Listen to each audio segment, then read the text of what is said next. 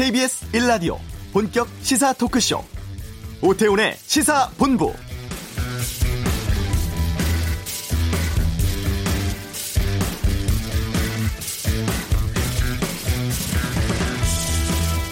(2009년) 해고 이후 지난 (9년) 동안 목숨을 잃은 쌍용차 해고 노동자와 가족이 무려 (30명입니다) 우여곡절이 그동안 참 많이 있었고요. 지난 8월 2009년 당시 경찰의 쌍용차 노조 강제 진압을 청와대가 승인했다는 인권침해 진상조사위에 충격적인 결과가 나오기도 했습니다.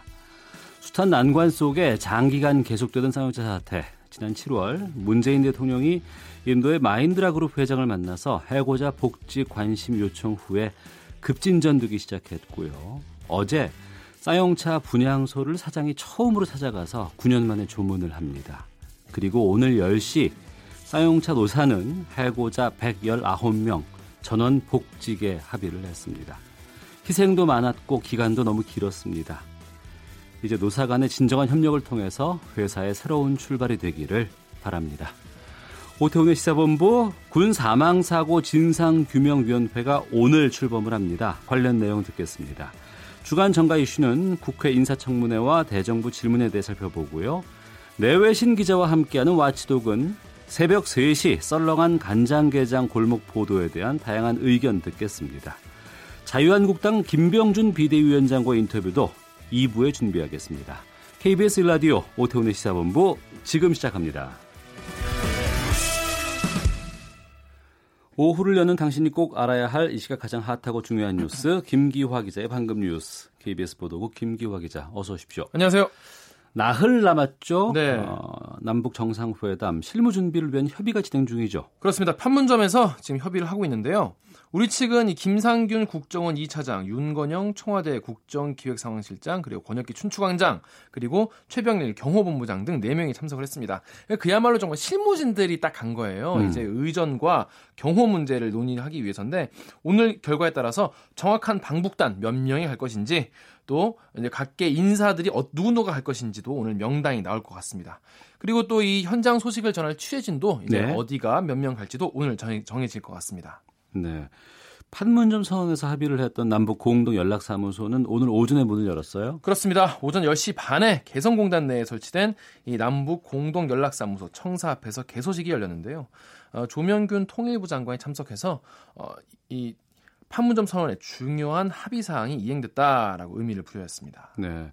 이 개소식에 개성공단의 기업인들도 참석을 했다면서요. 그렇습니다.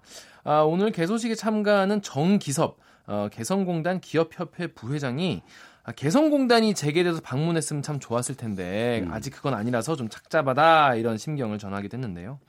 우리 측에서는 이 개성공단 기업인들을 포함한 국회, 학 계, 사회문화 등 아, 각계 분야 인사 50여 명이 개소식에 참, 참가를 했습니다. 아까 제가 좀 잘못 전해드렸는데 조명근 통일부 장관은 이 개소식에 참석한 게 아니라 네. 어, 경의선 남북 출입사무소에서 이런 어, 소회를 밝힌 겁니다. 예. 개소식에는 북쪽에서는 리선권 조평통 위원장 그리고 전종수, 박용일 부위원장 등이 들어왔습니다. 이제 개소식 참가 인원은 지금 이제 점심을 먹고 이제 음. 오후에 이제 돌아오게 되는데요. 네. 업무는 바로 시작이 된다고 합니다. 음. 첫날이라서 시설 확인하고 앞으로 이제 연락 교섭 업무, 또 회담 협의 업무 등을 점검할 것 같습니다. 네. 어제 열렸던 군사 실무회담이 오늘 새벽 3시에 끝났어요. 그렇습니다. 엄청 오래 걸린 거예요. 어. 이게 왜 그런가 보니까 앞에서 이제 논의한 거는 이 원, 원래 서해 북방 한계성 일대 평화 수역 조성을 포함한 포괄적 군사 하- 분야 합의서 체결을 위한 실무 문제를 논의한 건데 여기서 북측의 NLL 인정 문제와 관련된 이 평화 수역 조성 문제가 의, 의견차가 좀 커가지고 굉장히 오래 걸렸다고 합니다. 네. 자유한국당이 이번 남북 정상회담에 이제 기업인들이 함께 가는데 네. 여기에 대해서 반대 입장을 밝혔네요. 그렇습니다. 이따가 뭐 김병준 김병준 비상대책위원장 인터뷰도 하신다고 예, 예. 2부에 있습니다. 여기 페이스북에 김병준 위원장이 이런 글을 올렸는데요. 이 기업 총수들이 동행하는 데에 대해서 북한 비핵화를 위한 국제 공조에 부정적인 영향을 미칠 수 있다. 이런 입장을 어, 썼습니다. 대북 제재가 지속되는데 북한과의 경제 협력을 서두르는 것은 맞지 않다. 또 기업들의 해외 이미지에도 부정적인 영향을 미칠 것이다라고 주장을 했습니다. 그리고 또 같은 자유한국당의 윤재호 원내 수석 부대표도 원내대책 회의에서 어, 이번 기업 총수들 동행이 자발적으로 참여하는 것 같지가 않다. 음. 라면서 기업이 자발적으로 참여 신청을 하고 그리고 정상회담에 동행하는 것이 맞겠다라는 입장을 밝혔습니다. 네. 어제 오후에 부동산 대책 나왔습니다. 네. 김동연 경제부총리가 집값 담합을 규제하는 새로운 법률 만들 수 있다는 뜻을 밝혔어요. 그렇습니다. 이 온라인 카페에서는 집값 담합, 그러니까 뭐 얼마 이상 올리지 맙시다, 뭐 얼마 이하로는 올리지 맙시다 이런 얘기가 많이 돌거든요. 그래서 음. 싸게 올린 막 집주인을 왕따시키기도 하고 그런 일이 빈번하다고 해요. 네. 이런 걸 막기 위해서 새로운 법률을 만든다는 건데요. 빚값, 집값을 높이기 위해서 허위 매물이라고 거짓 신고를 하거나, 그러니까 너무 싸게 올라오면 이거 허위 매물이라고 밖에서 음. 신고를 하는 거예요. 못 사게 하려고. 아니면 아까 말씀드린 대로 온라인 카페 등에서 담합하는 것을 시장 교란 행위로 보면서 현행법으로는 규제할 수가 없다면 새로운 조치, 또 입법을 해서라도 대응하겠다라고 밝혔습니다. 김 부총리는 지금 정부가 이런 행위를 감시하고 있고 이 독점 규제, 공정 거래에 관한 법률, 또 공인중개사법 이 관련 법으로 처벌이 가능한지 검토하고 있다라 밝혔습니다. 집값 조작 위해서 이 허위 신고를 금지하는 규정을 신설하고 위반 시 부동산 거래 신고법상 최고 수준인 3천만 원 이하의 과태료를 부과할 수 있다는 방침입니다. 국토부는 특히 공인중개사법을 개정해서요 집주인과 중개업자 등의 집값 교란 행위에 대한 처벌 규정을 또 새로 만들 예정입니다. 네. 그리고 사형창 노사 복직에 합의했다는 내용도 전해주시죠. 네, 2009년에 해고됐죠. 벌써 지금 8년 전. 9년, 9년 전인데요. 예. 아직도 복직하지 못한 노동자 119명이 이제야 일터로 돌아갈 수가 있게 됐습니다. 해고자를 대표하는 김득중 금, 금속노조 쌍용차 지부장, 지부장 그리고 최종식 쌍용차 쌍용자동차 사장이 오늘 오전 10시에 이 같은 내용이 합의했다고 발표를 했습니다. 노산 이 가운데 60%를 올해 말까지 복직시키고요. 나머지 40%는 내년 6월까지 복직시키기로 했습니다. 이번 합의로 노조 측은 이 9년 동안 이어온 농성 이제 이제서야 풀고 그리고 회사를 상대로 복직을 요구한 현수막을 그동안 걸어놨었는데 음. 이것도 철거하기로 했습니다. 네. 검찰이 박근혜 정부 시절에 청와대 법무비서관 지낸 김모 변호사의 사무실 또 현직 부장판사에 대한 압수수색을 진행했다고요. 그렇습니다. 이게 어제 이제 사법부 70돌 기념식이 있었지 않습니까? 예. 거기서 이제 김영수 대법원장이 앞으로 협조 더 잘하겠다 이런 식의 취지를 밝혔어요. 예. 그 이후로 갑자기 압수수색 영장이 잘 나오기 시작한 거 아니냐 이런 얘기도 나옵니다. 어. 근데 사실은 지금 사법농단 수사 이 뉴스 자체가 지겹다는 말씀도 많이 하세요. 네. 언제까지 하냐 이거를 음. 피로감이라고 하죠. 원래 네. 이렇게 뉴스가 길어지면은 피로감을 느끼기 마련인데요. 사실 이, 이, 이, 이슈는 이제 시작을 한 겁니다. 이제 이규진 전 법원행정처 차장 그리고 이민걸 전 법원행정처 기소실, 기소실장까지 이제 수사를 받지 않았습니까? 네. 이후에는 이제 정말 핵심인 윗선이라고 하죠. 이제는 임종원 전 법원행정처 차장, 박병대 전 대법원 대, 대법관이자 법원행정처장 그리고 고영환 전 대법관이자 법원행정처장까지 수사를 하고요. 음. 그리고 마지막으로 양승태 대법원 전 대법원장까지 가야 되는데 네. 사실 여기까지 시간이 좀 걸린다고 합니다. 음. 이 임종원, 박병대, 고영환까지 가려면은 이 소환 조사도 네. 추석 지나서야만 할 수 있지 않겠냐라는 얘기가 나오고요. 예. 그 양승태 전 대법관까지 수사를 가려면은 뭐 눈 내려야 부를 수 있지 아, 않겠냐. 겨울까지도 그렇습니다. 그런 얘기가 나올 정도로 예. 굉장히 예. 지금 수사 속도가 더디고 봐야 할 게 굉장히 많기 때문에 하지만 좀 중요한 사안이니까 좀 예. 참고 들어주셨으면 좋겠습니다. 더디더라도 완벽하게 수사가 이루어져야 될 것 같아요. 그렇습니다. 이 참고 일단 뭐 전해드리면요. 네. 이 김, 김모 변호사는 어떤 거였냐면 청와대 법무비서관이었어요. 음. 박근혜 당시 이 청와대 법무비서관으로 재직하면서 전교조의 법외 노조 소송 관련해서 청와대가 고용노동부의 재항고 이유서를 대필에 제출하는 과정에 관여한 의혹을 받고 있습니다. 네. 쉽게 말해서 노동부가 대법에 어, 전교조 관련해서 재항고를 하려고 하는데 음. 그 재항고 이유서를 청와대 법무비서관이 써 대신 써준 겁니다. 네. 왜 이렇게 됐냐면 그 당시에 청와대가 당시 법원행정처랑 교감이 있었기 때문에 예. 아 이런 식으로 쓰는 게 좋겠냐 저런 식으로 쓰는 게 통과되겠냐 이런 교감이 있었다는 거예요. 음. 그래서 야 고용노무 니네가 쓰는 것보다 우리가 쓰는 게 낫겠다 싶어서 이걸 청와대 비서관이 대신 써줬다는 겁니다. 네. 또 법관 사찰 의혹 관련해서 법원행정처 심의관을 지낸 박모 창원지법 부장판사의 사무실도 압수수색했는데요.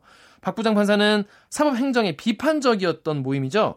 인권과 사법제도 소모임 이거를 와해 어떻게 하면 와해시킬 수 있을까 이런 방안 등 법관 모임에 대한 견제 문건을 작성한 혐의를 받고 있습니다. 알겠습니다. 김기화 기자 수고했습니다. 고맙습니다. 예, 이 시각 교통 상황 살펴보겠습니다. 교통정보센터의 김미영 리포터입니다. 네, 교통정보입니다. 남부지방 중심으로는 비가 내리고 있는데요. 빗길 지역 운행하신다면 속도 충분히 줄이고 안전운전에 더 신경 쓰시기 바랍니다. 울산고속도로 언양 쪽으로 언양 분기점 진출로에서 사고가 발생해서 처리 작업하고 있습니다. 그리고 경부고속도로 부산 쪽 북대구 진출로에서도 승용차 사고 처리 작업하고 있으니까요. 주의 운행하시고요. 경부고속도로 부산 쪽의 정체는 이전 수도권 한남과 반포 사이 그리고 죽전 부근에서 신갈 분기점 사이로 사이로 이어집니다. 반대 서울 쪽은 수원과 양재 부근에서 반포까지 밀리고 있고요. 오늘도 중부내륙 고속도로 위로 양방면 모두 작업 때문에 충주 분기점 부근에서 정체되고 있습니다. 또 양평 쪽으론 장현터널과 괴산 부근에서도 작업 중이라서 계산 나들목 일대 2km 구간에서 정체입니다. 서울 양양고속도로 양양 쪽 남양주 요금소 부근에서도 승용차 사고 발생했는데요. 갓길에서 처리 작업하고 있습니다. 사고 구간 혼잡하니까요. 잘 살펴서 지나시기 바랍니다. KBS 교통정보센터였습니다.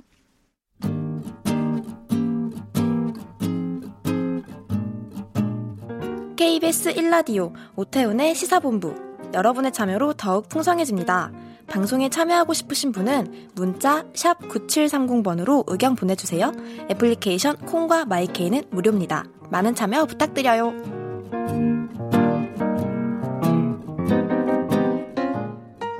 고 김은중이 고 허원근 일병 대표적인 군대 내 의문사 사건으로 유명을 달리한 분들입니다. 오늘 대통령 직속으로 군 사망사고 진상규명위원회가 출범을 합니다. 군 복무 중에 발생한 억울한 죽음의 원인 규명하고 바로잡을 수 있을지 관심이 쏠리고 있습니다. 해당 위원회에 이인남 위원장 연결하겠습니다. 안녕하십니까? 아, 예, 안녕하십니까. 예. 오늘 출범을 한다고요? 예, 그렇습니다. 예, 소감 한 말씀 먼저 좀 부탁드리겠습니다.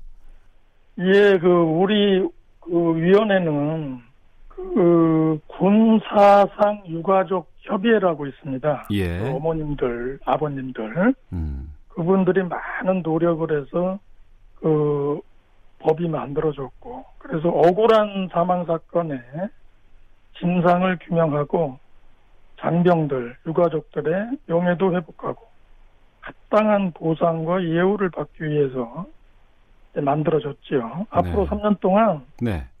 진정인들과 유가족들, 사건 관계자들 모두 그 저희들이 충분히 소통을 해서 최선을 다해서 진상 규명을 하도록 하겠습니다. 네, 활동 기한이 3년인가요?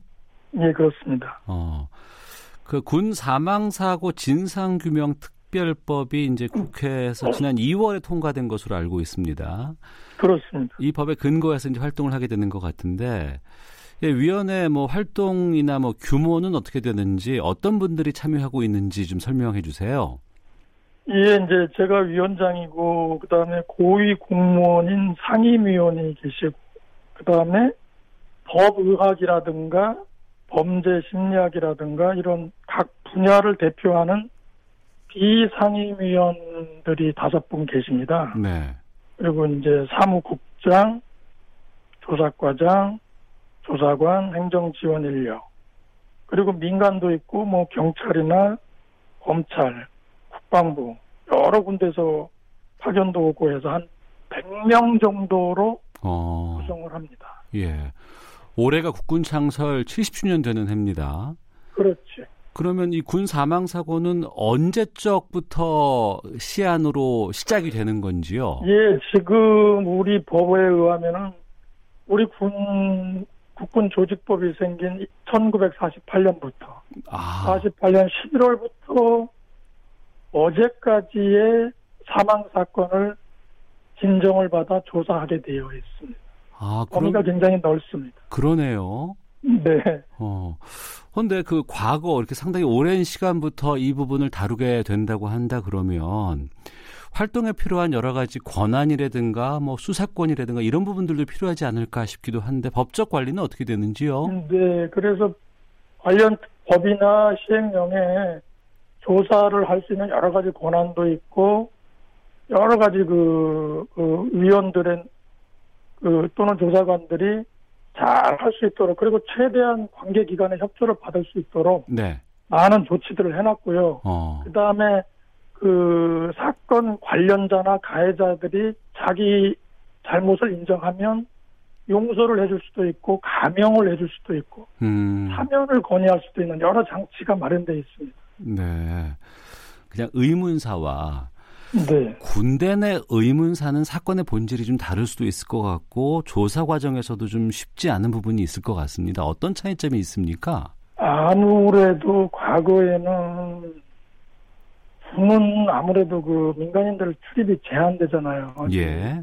작전 목적도 있고 뭐 경계상 목적 필요도 있고 해서 일반인들 출입이 제한되기 때문에 어떤 군에서 사망 사고가 발생했을 때 유가족들이 현장을 가볼 수도 없고 예. 문제를 제기해도 뭐 같이 이렇게 참여할 수도 없고 그런 한계가 있고 변호사도 바로 갈 수도 없고 그런 문제가 있었거든요. 예.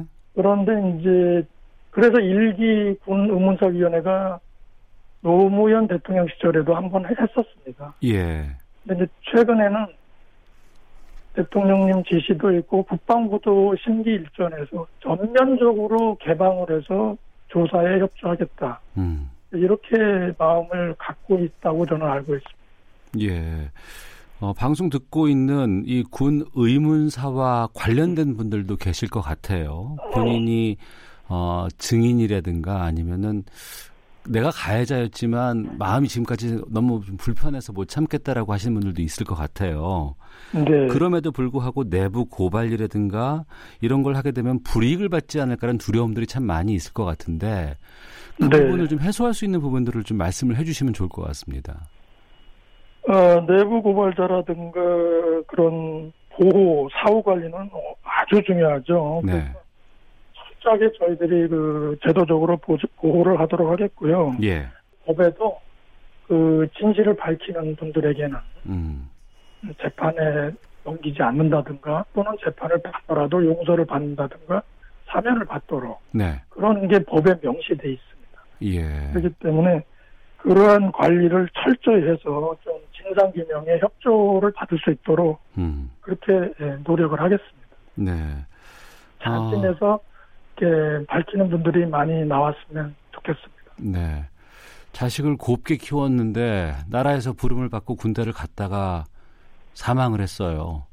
헌데 결론은 자살로 나는 경우가 이제 상당수가 있는데 헌데 만약에 이번에 위원회를 통해서 자살로 결정 나버린 것이 의문사로 이제 결론이 바뀌어지면 법적으로도 여러 가지 뭐 조치라든가 변화 같은 것들을 기대할 수도 있습니까?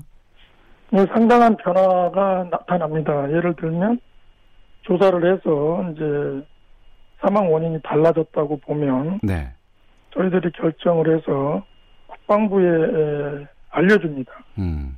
뭐 국방부에 지금도 전공사상심사위원회가 있습니다. 네. 거기서 재심사를 하죠. 음. 재심사를 해서 아, 순직 처리를 할 수 있습니다. 네. 그리고 국립묘지 안장도 할 수 있고요. 예. 그다음에 국가보훈처에서도 이제 또 보상을 하게 되고 최대한 한 1억 원 정도의 금전적인 보상도 할 수 있습니다. 예. 다는 아니지만 하여튼 몇 천만 원도 되고 그러한 몇 가지 그 변화가 있게 됩니다. 예. 어, 지금 대략 군대 내 의문사로 분류되는 사건들은 몇 건 정도가 되나요? 지금 국방부 그 준비단과 관계자들이 파악한 바에 의하면 48년 10월부터 현재까지 약 3만 9천 건 정도, 아, 예. 거의 4만여 건의 그 사망 사건들이 있는 것으로 집계가 되고 있고요. 예. 그런데 이제 실제로 저희들은 진정이 들어와야 어, 조사를 하기 때문에 예. 실제 진정이 어느 정도 들어올지는 조금 봐야 될 것 같습니다. 그럼 그 진정이라고 하는 거는 새롭게 받아야 되나요? 아니면 이전부터 다루어진 부분들은 굳이 새로 진정을 안 넣어도 진행을 하는 부분들이 있습니까? 전에 다루었던 것도 예를 들면은 뭐 허홍근 일병 사건, 예. 김은중인 사건 이런 것도 예를 들면 다시 진정을 하면 음. 또뭐 할 수 있고 네. 일단 진정을 받아서 저희들이 조사를 하는 구조입니다. 예. 그러면 진정부터 이제 시작을 새로 이제 해야 되겠군요. 그렇죠. 어. 이 부분을 좀 질문 드려야 되겠습니다. 이전에 여러 가지 유사한 위원회들이 있어 왔습니다. 음. 그런데 연속적이기보다는 이제 간헐적으로 뭐 정권에 따라서 뭐 운영돼서 좀 아쉬움도 있고 예. 또 정권 바뀌면 또 없었던 일이 이미 이전에 좀 됐었잖아요. 노무현 정권 때 있었던 일이 이명박 정부 들어서 또 없어졌다거나 예. 아, 이렇게 돼서 좀 관련한 일들 진행을 직접 해 보시면서 좀 안타까움도 좀 많이 느끼시지 않았을까 그렇죠. 싶은데요. 그렇죠. 아, 군 의문사, 군 사망사고 위원회가 노무현 대통령 시절에 생겨서 3년간 유지되고 이명박 대통령 시절에 1년만 더 하고 없어졌거든요. 예. 그리고 한 10년 이상이 그냥 지나갔죠. 음. 그런데 이게 우리 국민들이 건강한 청년이면은 다 국방의 의무, 병역의 의무를 지고 군대 가지 않습니까? 그렇습니다. 그래서 근데 사고 나는 거는 뭐 좌우, 여야, 어. 부자, 가난한 사람 전혀 관- 관계가 없는 거잖아요. 예, 예. 모든 국민이 관계되는 이런 거거든요. 어. 따라서 이런 위원회는 지속적으로 유지되는 것이 국민 전체와 군대와 뭐 여러 그 유가족들을 위해서 필요하지 않겠는가. 예. 저는 그렇게 생각을 합니다. 어. 어, 혹시라도 이 군 사망사고 진상규명위원회에 여러 가지 이제 본인들의 상황을 이제 진정을 넣고자 하는 분들이 계실 것 같아요. 네. 단순히 그냥 우리 아들이 군대 가서 죽었습니다. 억울합니다라고 해서 하면 되는 건지 아니면은 좀 무언가 좀 실질적인 뭐 증거라든가 이런 것들이 좀 필요한 부분들이 있는지요. 유족들이 직접 할 경우에는 언제 어디서 어떻게 죽었다고 알고 있는데 네. 원인에 의문이 있다라고 문제 제기하면 됩니다. 어. 유족들. 예. 그런데 이제 유족들이 안 계신 경우도 있어요. 이미 세월이 가서 돌아가셨거나. 그렇죠. 그런 경우는 좀 어려움이 있어요. 어. 목격자가 있는 경우에는 그 목격자가 살아 있으면 또 가능합니다. 아, 그렇군요. 네, 예. 네, 네. 오늘부터 3년간 군 사망 사고로 이제 억울함 토로하는 사망자 유가족들 대신해서 이제 열심히 좀 활동을 해 주셔야 될 것 같아요. 네. 어, 각오도 있으실 것 같고요. 또 이러이러한 것들을 많이 좀 진정해 주십시오라고 또 말씀도 필요할 것 같습니다. 예, 그 오랫동안 군에서 이렇게 사망 사고로 인해서 피해를 입고 자책을 하면서 힘들게 지내는 유족들이 너무도 많습니다. 이번 기회에 저희들도 어, 홍보를 하고 알리겠지만 언론에서도 아, 진정들이 많이 들어와서 그렇게 되면 저희들이 한마음 한뜻으로 유가족이나 진정인들은 물론이고 사건 관계자들하고도 네. 긴밀하게 대화하고 성실하게 조사를 할 겁니다. 그래서 에, 진상을 밝혀서 음. 피해도 회복하고 명예도 회복하고 나아가서는 우리 군에 대해서 네. 군대에 대해서 국민들이 더욱 듬뿍 사랑을 받게 국민들이 진짜 군대를 더 사랑하게 음. 그렇게 만드는 게 저의 소망입니다. 그래서 그러한 데 도움이 될 수 있도록 저와 우리 위원회 구성원 모두 아, 최선을 다하겠습니다. 네. 그럼 방송 듣고 어 나도 진정해야 되겠다라고 생각하시는 분들은 어디로 연락을 하면 되나요? 우리 위원회로 바로 어, 진정을 하셔도 되고 뭐 예. 잘 모르시는 분들은 뭐 가까운데 무슨 뭐 동사무소나 경찰서나 제 생각이에요. 이렇게 해서 알려달라고 예. 예를 들면 언론에도 또 부탁을 하면 또 우리 위원회 연결도 할 수 있고 어. 어떤 방법이든지 우리 위원회로 연락이 오면 됩니다. 예. 아직 홈페이지라든가 뭐 인터넷을 통해서 만들어야죠. 아, 예. 아직 만들어지진 않았고요. 네. 예, 알겠습니다. 좀 간편하게 진정할 수 있는 그러한 어, 절차를 좀 만들어 주셨으면 좋겠습니다. 예, 잘 알겠습니다. 예. 예, 오늘 말씀 고맙습니다. 아, 예, 감사합니다. 네, 군 사망 사고 진상 조사 위원회 이인남 위원장이었습니다. 헤드라인 뉴스입니다. 판문점 선언에서 합의한 개성 남북공동 연락사무소가 오늘 문을 열었습니다. 개성공단 내 남북공동 연락사무소가 공식적으로 문을 연 것과 관련해 미국 국무부는 남북 관계와 비핵화 진전은 병행돼야 한다는 원칙을 재확인했습니다. 수도권 분양가 상한제 대상 주택의 전매 제한 기간이 최대 8년까지 높아집니다. 법무부 제주 출입국 외국인청은 오늘 제주에 머물며 난민 심사를 받은 예멘인 23명에 대해 인도적 체류 허가를 결정했다고 밝혔습니다. 국제유가 상승세가 꺾이면서 수입 물가가 8개월 만에 하락했습니다. 지금까지 헤드라인 뉴스 정한나였습니다.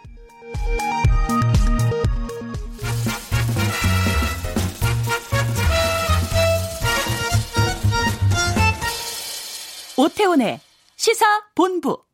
네, 한 주간의 정치 이슈를 정리하는 정가 이슈 시간입니다. 시사평론가 이승원 씨와 함께합니다. 어서 오십시오. 네, 안녕하세요. 어, 지난주 박지원 민주평화당 의원 또 국제법사위원장인 자유한국당 여상규 의원 간의 설전 상당히 많이 화제가 됐어요. 지난주 가장 뜨거운 뉴스가 이게 아닌가 싶은데요. 음. 사실은 이거는 그 신문용이라기보다 방송용입니다. 우리 그냥 하는 말로. 저희 어제 이미 좀 네. 들어봤어요. 네, 예, 예. 여러 군데서 틀어주시더라고요. 네. 그날이 사건 당일이 지난 11일 이은혜 그 헌법재판관 후보자 인사청문회 날이었는데요. 네.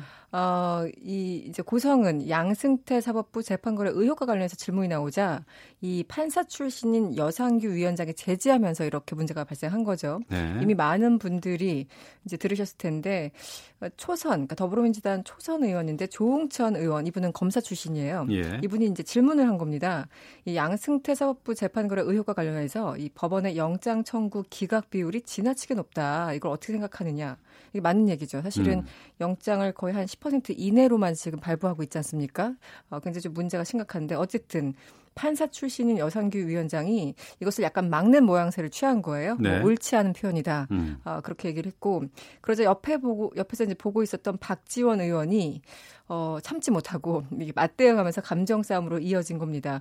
한마디로 이제 검사 출신 초선 의원의 질의에 대해서 판사 출신 위원장이 맞고 이걸 보다 못한 박지원 그 의원이 아, 위원장의 사회만 보면 됐지 무슨 당신이 판사냐 이렇게 언성을 높이면서 네. 사건이 커진 거죠. 네. 네. 이런 회의장이라든가 뭐 청문회장에서 여러 가지 뭐 이런 고성이 오가는 경우는 많이 봤어요. 많이 봤죠. 네. 또 끝나고 나면 아무렇지 않게도 서로가 사과 사과도 하고 뭐 친하게 지내고 하는데 네. 이번에도 그랬다면서요.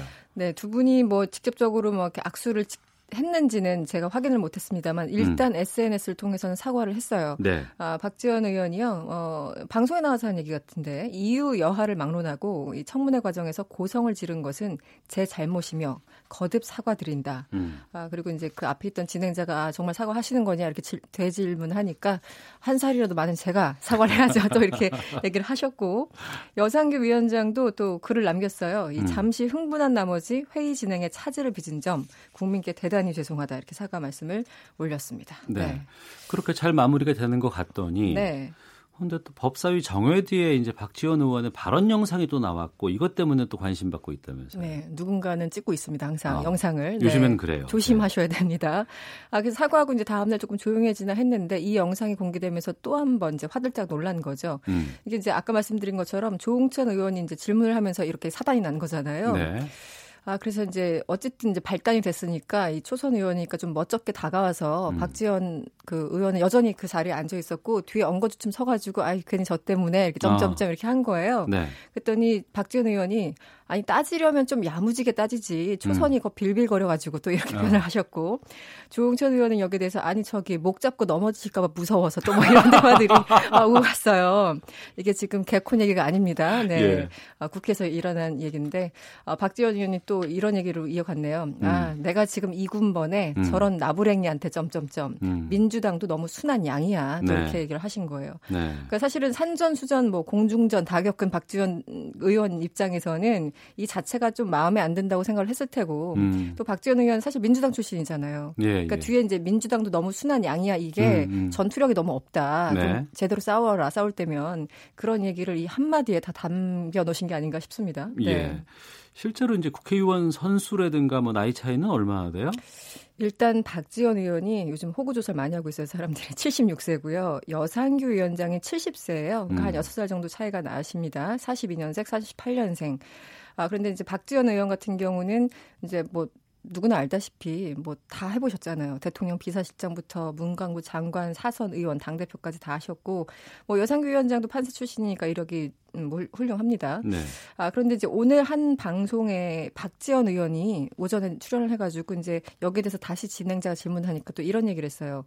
이 여상규 위원장이 좀 유독 이 문제에 대해서는 이제 민감하게 반응을 한 것 같다. 음. 그 이유에 대해서는 이 본인이 이제 직접 판결했던 과거 그 간첩 조작 사건에 무기징역을 선고했던 것들이 것들이 최근에 무죄 판결을 나니까 음. 좀 예민해진 것 같다 이렇게 박지원 의원이 다시 한번 주장을 한 겁니다. 네. 실제 과거에 이제 과거사 과거 뭐 70년대, 80년대 그 판결 중에서 최근에 와서 다시 무죄 판결 받는 게 굉장히 예, 많지 예, 않습니까? 예, 네, 그래서 이제 그 에피소드를 소개를 한 건데 과연 이것 때문에 그런 건지 아닌지는 여상규 위원장 본인만 알 것 같습니다. 예. 네.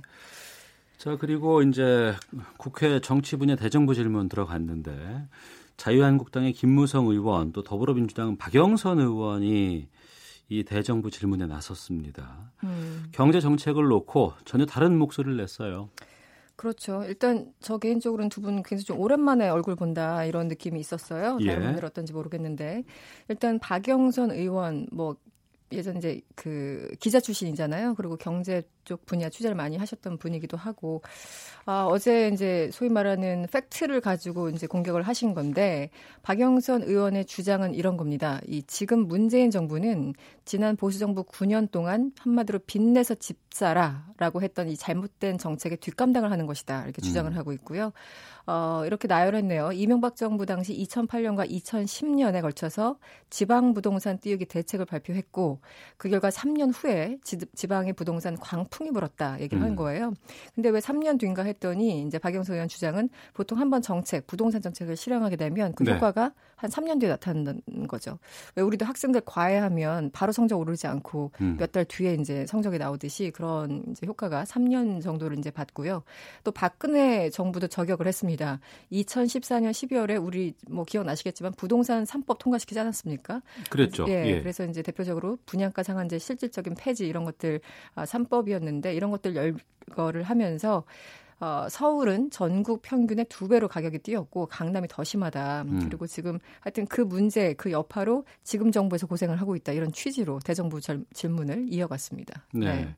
그러니까 박영선 의원의 주장은 지난 정부에서 이러한 것들이 다 생산이 됐던 부분이고 그것이 지금 이렇게 문제점으로 드러나고 있는 음. 것이고 지금 정부에 대해서 이렇게 막 과도하게 하는 건 문제가 있다 이런 음, 뭐 억울하다 방어적인 네. 측면인 거잖아요. 그렇죠. 네. 어. 그럼 여기에 대해서 이제 김무성 자유한국당 의원이 이제 첫 질의자로 나왔는데 네. 뭐 당연히 뭐 비판하는 부분들 많이 나왔지 당연히 않겠습니까? 자유한국당은 뭐 일제히 비판을 했는데요. 네. 어, 보통 이제 대정부 질문이라는 거는 이제 뭐 장관이든 총리든 이제 앞에다 놓고 앞에다 모셔놓고 질문을 하는 거잖아요 말 그대로. 음. 그런데 아주 짧게 질문을 하고 그냥 본인 하고 싶은 말씀만 쭉 하고 가셨어요. 일단 김무성 의원의 주장은 이런 건데요. 어, 청와대가 국정 혼란과 민생 풍파의 진원지다 이렇게 나를 세웠고요. 네. 조목조목 이름까지 거론을 했어요. 지금 이제 청와대 김수현 사회수석 계시지 않습니까? 예, 예. 노무현 정부 시절에 집값 그리고 그 전월세 폭등의 주역이라고 주장하면서 당시 실패했던 김수영 김수현 비서관을 다시 기용하는 건 문제다 이렇게 얘기를 했고요. 음. 또 소득 주도 성장이라는 것을 이제 만들고 추진했던 홍장표 전 경제수석은 좌파 경제학자다. 그래서 우리 경제를 망치고 있다 이렇게 주장을 한 겁니다. 그러면서 네. 전반적으로 청와대 참모들에 대해서 대대적인 경지를 요구했고 또 임종석 실장에 대해서도 비판을 이어가기도 했었습니다. 네. 네. 그러니까 김무성 의원의 대정부 질문에서 질문은 한 번만 하고 계속 자기의 주장을 좀 얘기했다는 거죠. 그렇죠. 네. 어. 그 김수현 수석이 사회 수석인가요? 지금은 그런데 이제 당시에는 이름이 달랐어요. 이제 예. 이게 왜 청와대가 이제 정권 바뀌면서 어. 수석들 어. 이름들이 계속 좀 바뀌잖아요. 예, 예. 네, 그래서 지금은 이제 사회수석이고 당시엔 제가 이름이 정확하게 기억이 안 나는데 당시는 어쨌든 부동산 관련해서 정책을 음. 만들었던 어, 주요 인물 중에 하나이긴 합니다. 네. 네.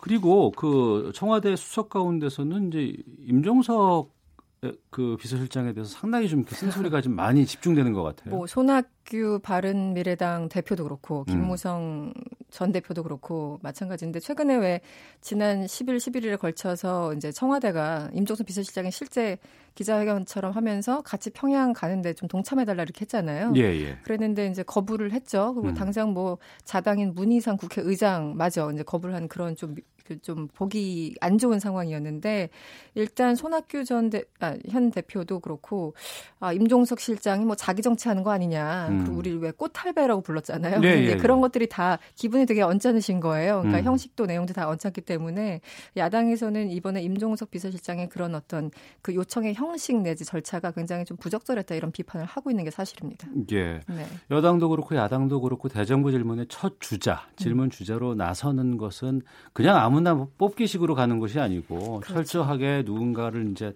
어, 등판시키는 그런 이유가 있을 것 같은데 네. 김무성 의원이 첫 주자로 나온 건 어떤 의미를 갖고 있을까요? 저도 이제 그 부분이 흥미로웠어요. 왜냐하면 이제 그 대정부 질문은 보통 이제 다선 의원들이 많이 하기도 하지만 음. 주로 초선 의원들을 많이 좀 기회를 줘요. 왜냐하면 음. 이제 얼굴을 좀 알려야 되잖아요 국민들한테. 네. 그러니까 기회를 준다, 후배 키운다, 뭐 이런 개념으로 초선 의원들이 많이 나가는데 음.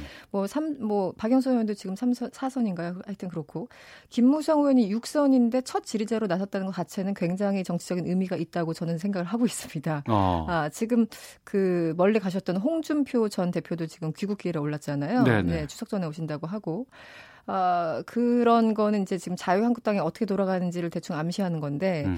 이 김병준 비상대책위원장의 어떤 존재감이 많이 좀 상실된 게 사실이고 예. 그빈 공간을 채우려는 어떤 그 정치인들의 어떤 정치적인 움직임이 아닌가. 음. 그래서 그동안 로키를 유지했었던 김무성 의원이 다시 한번 이제 등판하기 위해서 뭔가 어, 시동을 거는 것은 아닌가 이런 해석이 나오고 있습니다. 알겠습니다. 네. 정가이쇼 이승원 시사평론가와 함께했습니다. 말씀 고맙습니다. 네, 고맙습니다. 아, 잠시 후 2부 에서는 와치독이 준비되어 있습니다. 언론사들의 논점을 흐트리는 카더라식 보도에 대해서 알아보고요. 자유한국당 김병준 비대위원장과 인터뷰도 준비되어 있습니다. 뉴스 들으시고 잠시 후 2부에서 뵙겠습니다.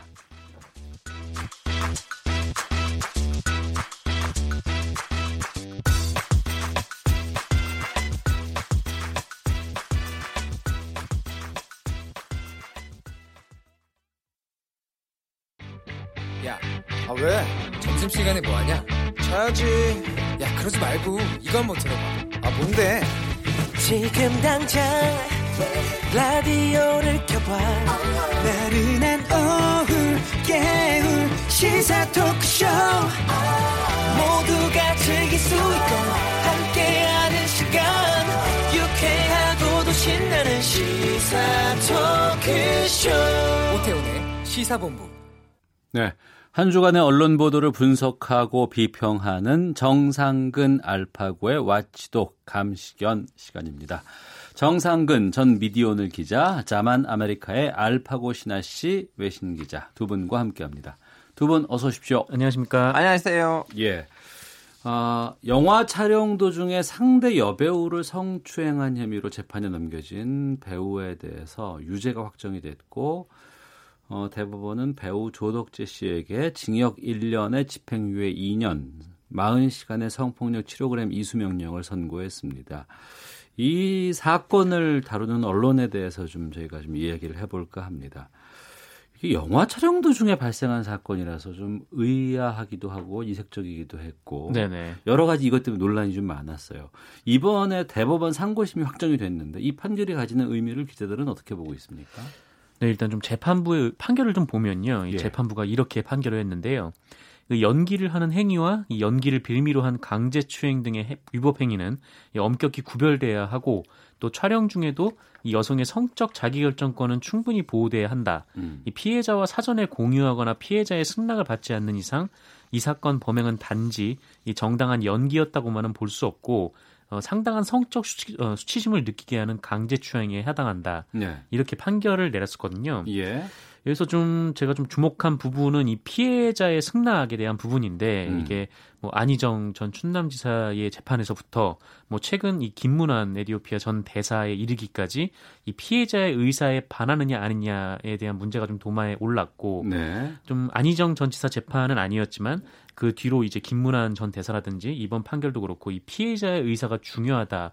라는 것이 나온 것이어서 좀 의미가 있어 보입니다. 네. 좀 어쨌든 이게 뭐 연기라고 해도 이 행위의 주체는 조덕재 씨였잖아요. 그래서 음.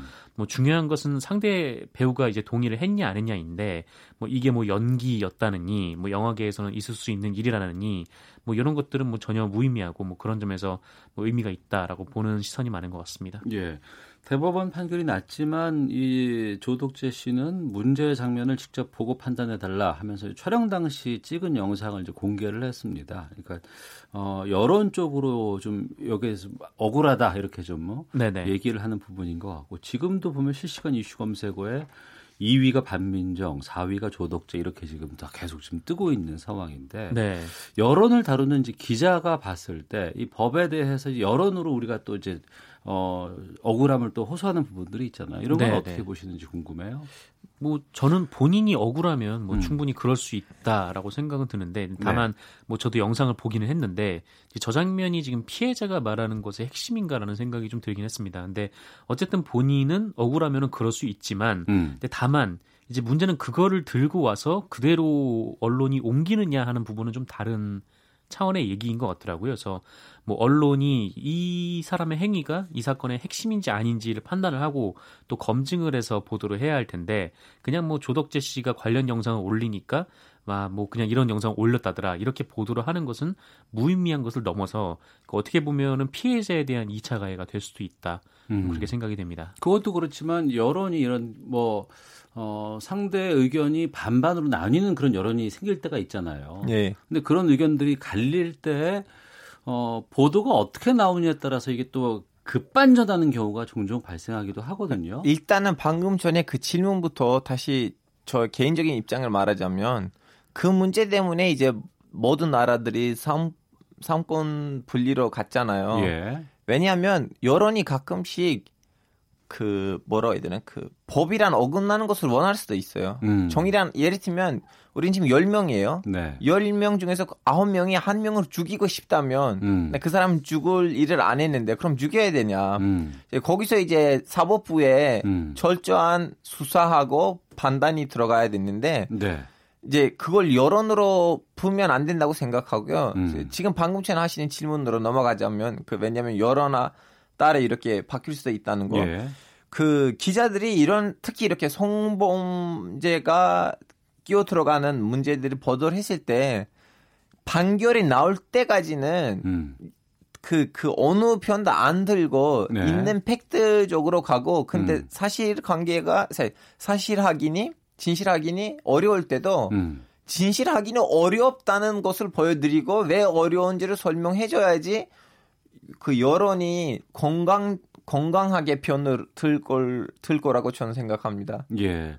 예전에도 이러한 뭐 축성 보도 때문에 마녀 사장머리 보도 때문에 피해를 받은 경우도 상당히 좀 있었던 기억이 나고요. 네네. 예전에 그 버스 운전 기사가 이제 아이를 뭐 갑자기 내려줬다고 해서 또 한참 문제가 됐었던 것도 있었고. 네. 이런 부분에 대한 우리 마녀 마녀 사장 사냥식 기사들이 좀 우리 사회에 좀 많이 있지 않나라는 좀 우려가 들어요. 네, 뭐 이번 사건 같은 경우에도 마찬가지인데 뭐 이 피해자가 이렇게 주장을 했었어요. 그러니까 1심 재판이 진행되던 중일 때 이 자신에 대한 왜곡 보도가 대량 양산이 돼서 2차 음. 피해를 입었다 이렇게 주장을 했는데 그러니까 이 피해자가 이 식당 주인과 병원을 상대로 뭐 보험금과 보상금을 갈취했다라는 음. 보도가 나왔었거든요. 예, 예. 그리고 이 보도가 이제 계속 확산이 되면서 이 피해자에게 뭐 갑질 여배우, 뭐 협박녀, 음. 뭐 사기녀 뭐 이런 표현을 쓰면서 이른바 이제 이 사람의 이제 주장의 신빙성을 떨어뜨리는 행위를 계속했었는데 네. 그런데 이 기사를 쓴 사람이 뭐이 코리아 데일리라는 매체의 편집국장인 이재포 편집국장이었고 예. 그리고 이 피해자는 이 조덕재 씨가 이 자신의 지인인 이재포 씨를 동원해서 이런 거짓 여론전을 벌였다. 그 MBC 출신 개그맨 네네 맞습니다. 그 그분인 거죠. 네. 그래서 이 실제로 기사를 쓴 이재포 씨가 이 허위 사실에 의한 명예훼손 혐의로 지금 징역 1년 2개월을 선고받고 복역 중에 있거든요. 예. 그러니까 이런 식으로 사건과 사건의 본질과는 좀 상관없이 뭐 어떤 특정 인에 대한 좀 마녀 사냥식 보도, 이 사람의 뭐 위신이라든지 가지고 있는 증언의 신빙성을 떨어뜨리기 위한 보도가 음. 검증 없이 이렇게 이루어지게 되면은 좀 굉장히 큰 사회적 문제로 돌아갈 수 있을 것 같습니다. 예. 그 피해자는 지금 보복 두렵다면서 2차 피해를 또 호소하고 있다고도 하던데. 네네. 그 알파고 기자, 네. 해외에서는 이런 성범죄 관련 보도에서 좀 피해자를 보호하는 보도 준칙 같은 것들이 좀 있습니까? 일단 터키의 경우를 말하자면 터키에서는 에, 이런 거 있어요. 그 예를 들면 한국에서도 뭐 협박녀 뭐 이런 거 있잖아요. 음. 터키 국민 정서가 좀 약간 다르거든요. 예를 들면 협박녀였다고 치자. 그럼 너는 협박녀 같은 사람들이랑 왜 관계를 가지냐? 음. 왜 그런 사람들은 친해지냐? 음. 또 너의 잘못이 있다.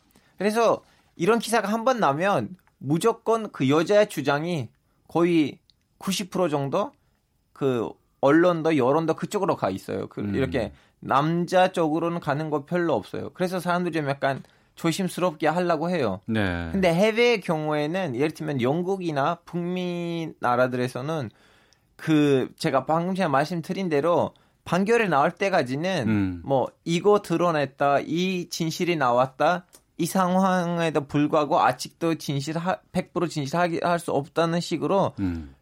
될 수 있게끔 그 누구 편도 안 틀라고 해요. 남자이든 네. 여자이든. 예. 보도가 발빠른 것도 중요하고 네. 정확한 것도 중요한데 이렇게 서로 간에 이제 주장이 이렇게 상반되거나 맞대응될 수 있는 이런 부분에서는 어, 좀 뭐 신중하고 좀 조심스러운 보도가 좀 돼야 될 것 같기도 하고요. 이번에 그, 그 인터넷 사이트인가요? 보배드림 여기에 성추행 사건 보도에서도 좀 이런 부분들이 좀 많이 드러나고 있는 것 같기도 있던데요. 네, 그렇습니다. 이게 사실 뭐 조덕재 씨 사건 같은 경우에는 스태프가 다 있는 곳에서 벌어진 일이니까 음. 좀 희귀하긴 한데 보통 이런 선봉자 같은 경우는 목격자가 없는 상황에서 네. 벌어지는 일들이 굉장히 작거든요. 그렇죠. 예, 예. 그래서 피해자는 뭐 내가 당했다라고 주장을 할 수밖에 없는 거고 음. 또 가해자는 그럼 증거 있느냐 이렇게 나오게 되는 것이죠. 그래서 뭐 이게 증거 진실이 좀 명확한 증거가 있지는 않는 이상 뭐 알기 어려운 것은 사실인데 뭐 그러다 보니까 이번 보배드림 뭐 논란처럼 내가 정말 그런 일이 없는데 어떤 사람이 악한 마음을 먹고 무고로 나를 괴롭히면 어떡하나 뭐 이런 반론도 좀 있는 것 같고 물론 그 보배드림 사건의 실체도 지금 재판 중에 있습니다만 예. 어쨌든 뭐 이런 것들 같은 경우에는 예전에도 그러니까 이른바 이제 정봉주 전 의원의 이제 성추행 사건이 불거졌을 때 언론계에서 한번 그 고민이 많이 좀 된 적이 있었는데, 음. 그러니까 피해자의 증언은 무조건 신뢰되어야 하는가, 또 가해자는 보도가 나오자마자 그야말로 모든 것을 잃어버리는 게 아니냐, 네. 뭐 이런 논란이었는데, 뭐 그게 전부 틀린 말은 아닙니다만, 뭐 대체로 피해자의 증언에 신뢰를 두는 것이 좀 사실에 부합하는 경우가 있기는 해요. 근데 음. 다만 이 언론 같은 경우에는 좀 신중해야 되는 게 이번에 헐리우드에서 이제 하비 와이스타인인가요? 그 헐리우드 이제 미투의 시작이었던 아, 예, 예. 그 사람이 그 사람에 대한 원래 이 성적 추문에 대한 제보가 이 미국의 어떤 언론사에게 들어갔는데 이 언론사 같은 경우에는 그거를 바로 보도하지 않고 음. 추가로 취재를 계속한 거예요. 그래서 예. 같은 피해자가 한 두세 명 정도 나오고 그게 음. 이제 정황상 거의 확실하다고 생각이 되니까 그때서야 보도를 하기 시작했거든요. 그래서 이게 급작스럽게 쭉 퍼지게 됐고 아 그리고 제가 여기서 추가하고 싶은 건 뭐냐면 예를 들면 여성분이 가서 소송을 걸잖아요. 이 네. 사람이 나한테 성추행을 하려고 했다. 음. 그러면 그때 언론이 바로 이 여자가 이 남자에 대해서 이런 거 이런 거 했다고 바로 이렇게 언론을 하는 거 아니고 예. 한번 그 사람한테 전화해야 돼 안 그래도 음, 사실 확인해야 되고 너한테 이런 소송이 거, 들어간때 너의 생각이 뭐냐 음, 보도되기 그 기사 전에. 안에는 다 들어가야지 이거 이거는 보도 언론의 역할인데 그거 자체로 하면 그러면 한쪽이 어쩔 수 없이 억울하게 돼 있어요. 네. 또 누가 그런 특정 보도를 단독이라고 해서 올려놓으면 또 여기저기서 그걸 또 받아다가 또 기사를 또 생산하는 경우가 그렇죠. 많이 있어서. 네. 뭐 그렇기도 하고 이게 정확하게 시비가 가려지지 않은 상태에서 보도가 나가다 보면은 이게 가해자가 피해자에 대한 2차 가해를 시작하는 경우도 있거든요. 알겠습니다. 특히 좀 신중하게 해야 될 것 같습니다. 네. 저희도 좀 조심을 해야 되겠고요. 정상근 전 미디어오늘 기자, 자만 아메리카의 알파고 신하시 외신 기자와 함께 한 주간의 언론 보도 분석해 보고 있습니다. 이번엔 간장게장 이야기를 좀 해볼까 하는데요. 넥타이 부대가 넘치던 강남의 유명 간장게장 골목이 밤 11시가 되자 썰렁해졌다는 중앙일보 보도가 나왔습니다. 지난 4일 오후 11시쯤에 직장인들이 늦은 밤까지 술잔을 기울이는 곳으로 유명한 서울 강남구 신사동 간장게장 골목을 찾아갔는데 썰렁했다. 그리고 주 52시간제 시행 때문에 썰렁해진 것 같다 이런 말을 전하기도 했고요. 정상근 기자. 네. 아니, 미안하지만 이제 정상 기자님은 말씀하시겠지만 저는 예. 이 취재를 다루게 되는 자체도 웃긴다고 생각해요. 이거 진짜 개그 방송이에요 지금 우리가 하는 거. 말씀드릴게요. 네. 예 예.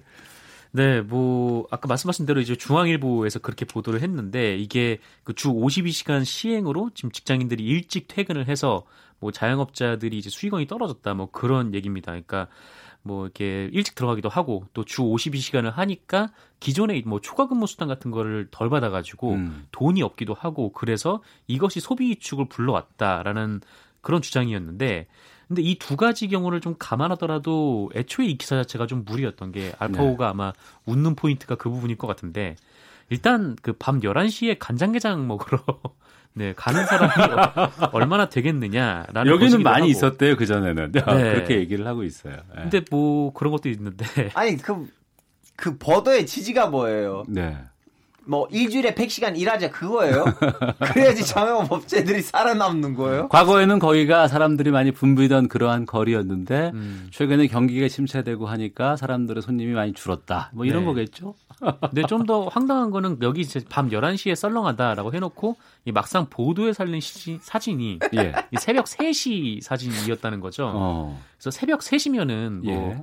간장게장 골목이 아니라 홍대도 좀 조용한 시간인데 네, 특히나 이제 평일 같은 경우에는요. 네. 근데 그럼 과연 이런 새벽 3시 때 사진을 걸어놓고 이게 정말 썰렁하다라고 음. 그게 주 52시간 때문이다라고 하는 게 좀 마땅한가? 만약에 이걸 비교를 하려면 그주 52시간이 시행되기 전인 한 뭐 6월에 어느 날 밤 11시 그리고 뭐 한 9월에 주 52시간이 시행된 이유인 9월에 한 밤 11시 이렇게 비교를 음, 해야지. 비교해서 냈으면 예, 또 이해가 되겠고. 네, 그렇게 예. 하면 이해가 됐을 텐데 이제 그것도 아니니까 좀이 어.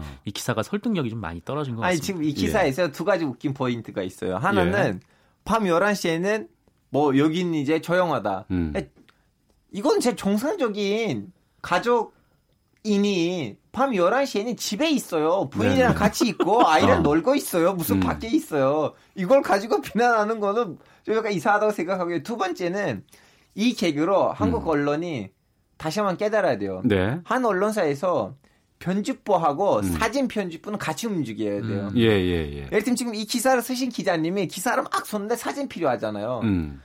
아, 이거는 또 이렇게 뭐지 그 통신사에서 사진을 따오기에는 돈이 좀 드니까 어, 우리 옛날 사진들 좀 보자. 뭐 강장, 개장, 기, 뭐 골목 클릭을 했더니 거기 사진 나와요. 있는 음. 그대로 가지고 와요. 음. 캡션을 읽어봐야 돼요. 캡션을 뭘 쓰는지 캡션을 읽지 않고 거기에 붙이면 이런 상황이 일어나요. 음. 이거는 제 보기에는 강장, 개장, 골목을 다뤄야 되는 주제 아니고 기자들이 앞으로 사진을 달 때 캡션을 잘 읽고 있는지 캡션 수정을 잘해야 되는지에 그러니까 대한 신문의 그 시스템이 어떻게 들어가는지는 제가 좀 이해가 잘 안 되지만 네네. 그러니까 이를테면 이런 걸 수 있잖아요. 뭐뭐 뭐 52시간 부작용을 의미하는 그러한 현장 가서 뭐 취재를 좀 해가지고 와라고 간부가 뭐 얘기를 하거나 네. 호통을 쳤으면은 그렇게 몰아붙였을 경우에 이런 기사가 나올 수도 있는 건지 네. 어떨까요?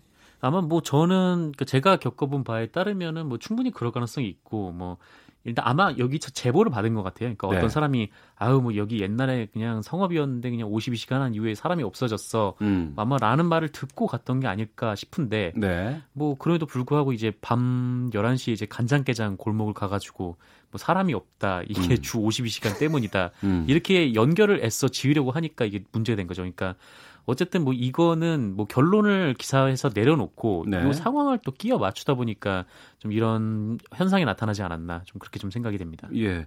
이 중앙일보 보도인데 올해 1월에도 이런 비슷한 기사가 좀 나오지 않았었어요? 네. 그때 이제 최저임금 시행 풍경을 좀 다루는 기사였는데 네. 논설위원이 간다라는 코너에서 나왔던 기사예요. 그때 이 중앙일보 논설위원이 이 최저임금이 올해 이제 작년에 비해서 한 16% 정도 올랐으니까 아 큰일 났다 이제 알바들이 이제 다 잘리게 생겼다 음. 뭐 이런 취지로 기사를 썼는데 그 근거로 제시했던 게 뭐냐면 본인이 이제 패스트푸드점에 갔는데 이 키오스크라는 게 생겼잖아요. 그러니까 아, 예, 예. 무인 주문을 예, 주문을 주문대? 이제 카운터에서 어. 안 하고 기계에다 주문하는 거예요. 그래서 음. 아, 최저임금이 이렇게 급격하게 인상이 되니까 이런 기계가 나타났고 알바들이 다 잘린다라고 했는데 사실은 이 키오스크는 이미 몇 년 전부터 시범 사업으로 도입이 돼서 전 매장에 확산이 되고 있는 추세였다는 거죠. 그래서 네. 이게 기술이 발달하면서 일자리를 뺏는 그러니까 하이패스가 생기면서 음.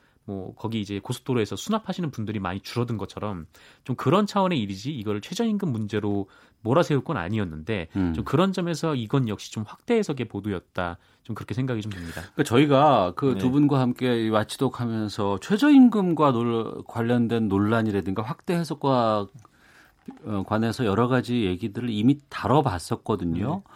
그런데도 불구하고 계속해서 이렇게 언론에서 반복되는 이유는 뭐라고 보세요? 우리 방송을 안 듣고 있죠. 정답. 우리도 한번 실시간 뭐 검색 1위 돼야지 뭐 정상등 알파고 1위 뭐 뭐지? 음. 아. 뭐 제조 임금에 대해서 얘기했구나. 아 우리를 까고 있구나 이런 식으로 반복적으로 나오는 부분에 대해서도 좀 하실 말씀이 있을 것 같아요. 아 저는 뭐라고 해야 되네 그 몇 번 얘기를 했는데 일단은 진짜 그 정상적인 나라에서는 음. 밤 11시에는 직장인이 가족이 있다면 가족 같이 있어야 돼요. 음. 그래서 그러면 그 강장 길장에 있는 그 사업분들도 자영업자들도 가족을 위해서 음식 그 레스토랑을 뭐 전환하든가 아니면 거기에 맞춰서 다시 바꿔야 돼요. 음. 근데 제조임금에 대해서 얘기를 하자면 아직 제조임금은 제대로 시행되지도 않았고 음. 아직 성과도 보지 않았는데 성과를 보지 않고서 바로 이렇게 비판을 하면 얻을 수 뭔가 얻을 수 없다고 생각해요. 예. 그러니까 저 같은 경우는 뭔가 계속 의도를 가지고 기사를 쓰는 거 아닌가라는 생각이 들어요. 그러니까 취재를 해서 그 현상 그 취재를 해서 이 상황의 원인을 찾아내는 게 아니라 음. 원인을 결론을 내려놓고 음. 이 원인에 맞는 상황을 가져와서 끼워 맞추다 보니까 계속해서 이런 문제가 좀 불거지는 것 같은데 뭐 통계 결과도 그렇고 좀 이렇게 줘야 봐야 할 부분들이 좀 많잖아요. 그러니까 예. 물론 뭐 최저임금의 영향이 아예 없다라고 말할 수는 없겠지만 최저임금뿐만 아니라 정말 다양하고 복합적인 상황이 다 얽혀 있는 게 경제라는 부분인데 음. 딱 그 52시간 아니면 뭐 최저임금 이거 하나만 딱 놓고 알겠습니다. 그렇게 비판하다 보니까 좀 이런 문제가 불거지는 것 같습니다. 예, 오태훈의 시사본부 정상근 전 미디오늘 기자, 자만 아메리카의 알파고 신하 씨 외신 기자와 함께 한 주간의 언론 보도 분석해봤습니다. 두 분 말씀 고맙습니다. 고맙습니다. 네, 감사합니다. 헤드라인 뉴스입니다. 기획재정부는 오늘 경제동향 9월호에서 최근 우리 경제는 수출과 소비 중심으로 회복세를 이어가고 있지만 투자가 조정을 받는 가운데 무역 갈등 심화 등에 따른 대외 불확실성이 확대되고 있다고 진단했습니다. 김동연 경제부총리 겸 기획재정부 장관은 인터넷 카페나 아파트 주민 모임 등이 주도하는 집값 담합을 규제하는 입법을 추진할 수도 있다는 뜻을 밝혔습니다. 남북이 어제 열린 군사 실무회담을 통해 비무장지단의 GP 철수와 공동유해 발굴 등에 대해서는 사실상 합의를 이뤘지만 서해 평화 수역 조성과 관련해서는 견해차를 좁히지 못한 것으로 알려졌습니다. 쌍용차 노사가 내년 상반기까지 해고자 전원 복직에 합의했습니다. 소방청이 2022년까지 소방 인력 2만 명을 충원하겠다는 계획을 밝혔습니다. 지금까지 헤드라인 뉴스 정한나였습니다. 이어서 기상청의 윤지수 씨 연결합니다. 네, 미세먼지와 날씨 정보입니다. 지금 바람도 적당하게 불고 또 곳곳에 비가 내리고 있기 때문에 대기 상황은 그 어느 때보다 좋습니다. 전국적으로 좋은 상태 계속 이어갈 것으로 보이고요. 오존 상태도 오늘은 좋은 상태를 보이고 있습니다. 오늘 우리나라는 기압골의 영향을 받기 때문에 전국이 흐린 가운데 비가 내리겠고 대부분 비이지만 경기도 북부 지역이나 강원도 북부 지역은 빗방울 정도가 예상되고요. 다른 지역보다는 경상남도 지역에 30에서 80mm로 좀 더 많은 비가 더 내리겠습니다. 서울이나 경기 북부, 강원도 북부 지역은 오늘 밤 안으로 비나 빗방울이 그칠 것으로 보이지만 나머지 대부분 지역은 내일 아침에 그르겠고 또 내일 오후에도 다시 한번 강원 남부, 충청북도, 전라남도 내륙 지역과 경상도 내륙 지역 등 내륙 지역을 중심으로 다시 한번 비가 내린다는 점도 꼭 참고하시기 바랍니다. 오늘 경상남도 해안 지역은 많은 비뿐만 아니라 천둥과 번개도 동반되기 때문에 시설물 관리에도 좀 더 신경 쓰시는 것이 좋겠습니다. 낮 최고 기온은 22도에서 28도 사이가 되겠고요. 서울, 광주, 춘천은 27도, 대구, 강릉, 부산 등은 23도 안팎까지 오를 전망입니다. 지금 서울 기온은 26.8도, 습도 54%입니다. 지금까지 미세먼지와 날씨 정보였습니다. 다음은 이 시각 교통 상황 알아보겠습니다. KBS 교통정보센터의 김미영 씨입니다. 네, 교통정보입니다. 남북권 중심으로는 빗길에다 오늘 또 금요일인 만큼 오후 정체는 빨리 시작될 것으로 예상되고 있습니다. 아직까지는 점심시간에 여유가 남아있는 도로 상황인데요. 중부대륙고속도로 양평 방면 괴산나들목 2km 구간과 충주분기점 2km 구간의 정체 작업 때문입니다. 반대 창원 쪽으로도 문경 이터들 부근 작업하고 있는데요. 연풍 나들목부터 3km 구간에서 여파받고 있습니다. 경부고속도로 부산 부산 쪽으론 한남과 서초 사이로 정체되고 있고요. 서울요금소 부근 5차로에서는 작업이 진행되고 있는데 1km 구간 정도 정체되고 있습니다. 반대 서울 쪽은 수원 부근과 양재 부근에서 반포까지 정체입니다. 서울 시내 강병북로 구리 쪽 서강대교부터 반포대교까지 정체되고 있고요. 건너 올림픽대로 잠실 쪽으론 반포대교부터 영동대교까지 서행하고 있는 정도입니다. 내부순환도로 성수대교 쪽은 홍제램프에서 홍지문 터널까지 밀리 고 내고 있고요. 북부간선도로는 도심 쪽 묵동 나들목에서 하월고까지 지체와 정체입니다. KBS 교통정보센터였습니다.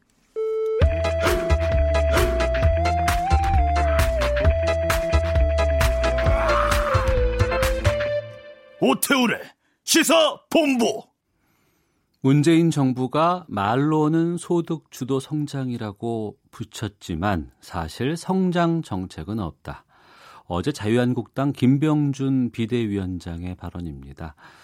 어, 김병준 자유한국당 비대위원장과 함께 현 정부 정책에 대한 평가 또 당 내부 분위기 전반적인 이야기 좀 들어보겠습니다. 전화 연결되어 있습니다. 안녕하십니까? 예, 안녕하십니까? 예. 예. 보수 정당 재건이란 특명 안고 지난 7월부터 활동을 예. 하신 것으로 알고 있습니다. 예, 예. 그동안 어떻게 지내셨는지 소회 좀 말씀 부탁드리겠습니다. 사실 뭐 좀 정신없이 보냈습니다. 그것도 네. 힘들고 음. 뭐 그렇습니다. 예. 네. 두달 정도 제1야당을 이끌어 보시니까 어떤 네. 부분이 가장 힘드십니까? 어, 당 내에서 힘든 것도 있고요. 그 다음에 예. 이제 당 밖에서 힘든 것도 있는데, 음. 제일 힘든 것은 말하자면 일종의 뭐라 그럴까, 빨리 뭘 좀 안 내놓느냐라는 거 있지 않습니까? 예. 어, 그런 것. 그 다음에 음. 왜 사람부터 어떻게 좀 정리해야 되지 않느냐라는 그런 압박. 예. 어, 오히려 제가 이제 제 일정대로 가는 것이 힘든 것보다도 그런 그 압박이 더 힘이 듭니다. 예. 예. 그동안 그 말씀이에요. 그동안 보여준 게 별로 없는 것 같다. 사람 왜 바꾸지 않느냐. 이 비판에 예. 대해서는 어떻게 해명하시겠습니까? 그 이제 제가 그러죠. 사람 음, 바꾸는 것도 중요하죠. 네. 언젠가는 네. 또 바꾸기도 하겠고. 음. 그러나 순서가 있는 것이거든요. 그러니까 네. 제가 그렇게 이야기합니다. 영국의 노동당이 완전히 가라앉았을 때 음. 결국 그 노동당을 일어서게 한 것은 토니 블레어의 제3의 길이었고 예. 그 다음에 워터게이트 사건 이후에 미국 공화당이 역사에서 사라질 것이라고 할 정도로 도덕성에 치명타를 입었는데 음. 그때도 그 당을 살린 것이 결국 그 Reaganomics라는 공급자 중심의 경제 철학이었습니다. 예. 그러니까 무엇이 당을 살리는지를 음. 이제 사실 잘 봐야 된다라는 거고요. 네. 그 다음에 사람 잘랐다 자르라고 그러는데 한번 보십시오. 민주당에 지금 대표가 잘려나갔던 사람이 들어와서 당 대표를 하고 있고, 음. 그 잘려나갔던 사람이 국회 사무총장을 하고 있고, 물론 저 잠시 후에 들어오긴 하겠습니다. 일시적으로 잘려나갔던 사람이 지금 국회의장을 하고 있지 않습니까? 네. 그러니까 이게 사람 자른다는 의미가 뭔지가 아주 분명한데 우리 정치에서 음. 그걸 가지고 그게 개혁이라고 자꾸 이제 저보고 그걸 먼저 하라고 하니까 네네. 이제 제가 순서가 그렇지가 않다라고 이제 이야기를 하고 있는 겁니다. 순서가 네, 그렇지 않다라고 말씀을 하시는 거는 네. 시간이 되면 순서에 맞게끔 자르겠다는 말씀이신지요? 아니면 말하자면 필요하면 네. 이 철학을 분명히 세우고 음. 그 철학에 맞지 않으면 네. 그 다음에 본인이 정리를 하시든가 아니면 뭐 당내에서 어 음. 이거 이제 이런 철학에 입각해서 이, 이분은 아니지 않느냐라는 이야기가 공론이 형성될 수 있죠. 그때 네. 이야기지. 예. 그 말하자면 당에서 소요만 일으키고 음. 결과적으로는 지금 아까 말씀드린 것처럼 다시 한 이 저 얼마든지 되돌아올 수 있는 오히려 다른 정치에 의해서 그 그런 것을 먼저 하기엔 좀 곤란하다는 말씀입니다. 예. 알겠습니다. 뭐 차근차근히 하나씩 좀 질문 드려보겠습니다. 예. 그 네. 노무현 정부 시절에 정책실장을 지내셨잖아요. 예, 예. 그리고 당시에 그 종부세가 예, 이제 있었는데 예. 그 종부세 예. 원작자로 김 위원장을 꼽고 있는 예. 의견들이 있어요. 예. 뭐 원작자라기보다 이제 그 일을 많이 챙겼습니다. 네. 네. 어. 네. 그러면 그런 입장에서 이번 종부세 관련해서 정부의 발표는 어떻게 평가를 하십니까? 아, 이렇게 봐야 됩니다. 부동산 정책은요. 어, 제일 중요한 거는 어, 제가 보기에 이제 우리의 이게 부동 자금의 문제인데 네. 부동 자금을 어, 산업 적으로 빼주는 이렇게 산업 적으로 흐르게 하는 동기를 마련해 주는 것이 부동산 정책이나 다른 모든 정책의 기본입니다. 네. 어, 그 돈이 산업적으로 흘러가지 않으면 결국 부동산이 됐든 아니면 뭐 그림이 됐든 그 투기 시장으로 몰리게 돼 있거든요. 음. 어, 또 많은 사람들을 불안하게 하고 그렇습니다. 네. 그런 점에서 이 산업적 산업 정책을 통해서 돈을 산업적으로 빼주는 게 우선인데 이게 지금 어, 이 정부가 굉장히 약한 것 같습니다. 그리고 어. 이제 예, 그 다음에는 이제, 이제 부동산 대책으로 들어가면 여기서는 보면 뭐, 어, 우리가 공급 정책도 있고, 예. 또 그렇지 않으면 조세로 막는 방법도 있고, 대출로 막는, 대출 규제로 막는 방법이 있는데, 음. 조세 부분이 이제 그 작은 부분 중에 하나 조세 부분인데, 여기 이제 종합부동산입니다. 예. 종합부동산세입니다. 근데 이것도 부동산세에 이제 그 우리 부동산과 관련돼서 내는 세금이 다른 나라에 비해서 적지가 않습니다. 음. 근데 이제 어떻게 구조가 되어 있는가 하면 다른 나라는 보유과세가 굉장히 높고 거래 관련 과세가 참 보유과세가 높고 거래 관련 과세가 낮습니다. 네. 어, 그래서 거래하면 드는 비용이 적어서 시장에서 매물이 많이 나오게 해주거든요. 음. 그런데 우리는 지금 이제 그게 잘못돼 있기 때문에 종부세를 네. 올리는 것은 이해할 만합니다. 예. 어, 근데 당연히 뭘 내줘야 하는가 하면 거래 관련 과세를 낮춰서 음. 전체적인 세 부담이 늘어나지 않도록 하는 이런 것이 이제 제가 보기에는 맞는데 예. 지금 이게 이제 거래 관련 과세에 관한 그 부분이 없이 예. 오히려 오히려 거래 관련 과세도 양도세를 강화한다든가 더 강화하면서 음. 어 이게 보유 과세도 높이니까 네.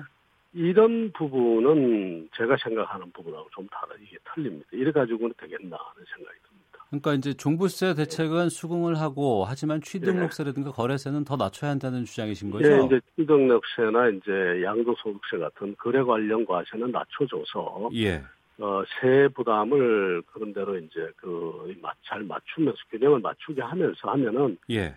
비장 기능이 살아나는데 지금 양도세만 하더라도 어, 양도세가 겁이 나서 매물을 못 내놓거든요. 예. 그래서 그런 부분에도 좀 신경을 써줬으면 좋겠다. 어. 그래서 옛날에 2006년도 저희들이 그 만질 때는 예. 그 취등록세를 낮춰줬죠. 음. 거래세를 낮춰줬습니다. 그런데 이번 대책에는 그런 부분이 없습니다. 예. 그러니까 그 2000, 그러니까 노무현 정부 시절에 종부세와 관련해서 네. 이제 타격이 상당히 심했고 정권 까지도 이제 뭐 예. 빼앗겼다라는 결과까지도 예. 나왔다는 그 얘기도 예. 있었는데 지금 예. 그때는 그렇게 실패한 정책이 지금으로서는 종부세를 더 강화해야 된다 이런 여론들이 많이 지금 나오고 있어요. 이런 상황에 대해서 어떻게 보세요? 우선 지금 그 실패의 의미가 이제 뭔지를 우리가 이제 좀 따져볼 필요가 있는데. 네. 어, 당시에 2006년도는 세계 전체가 다 똑같은 현상이었습니다. 음.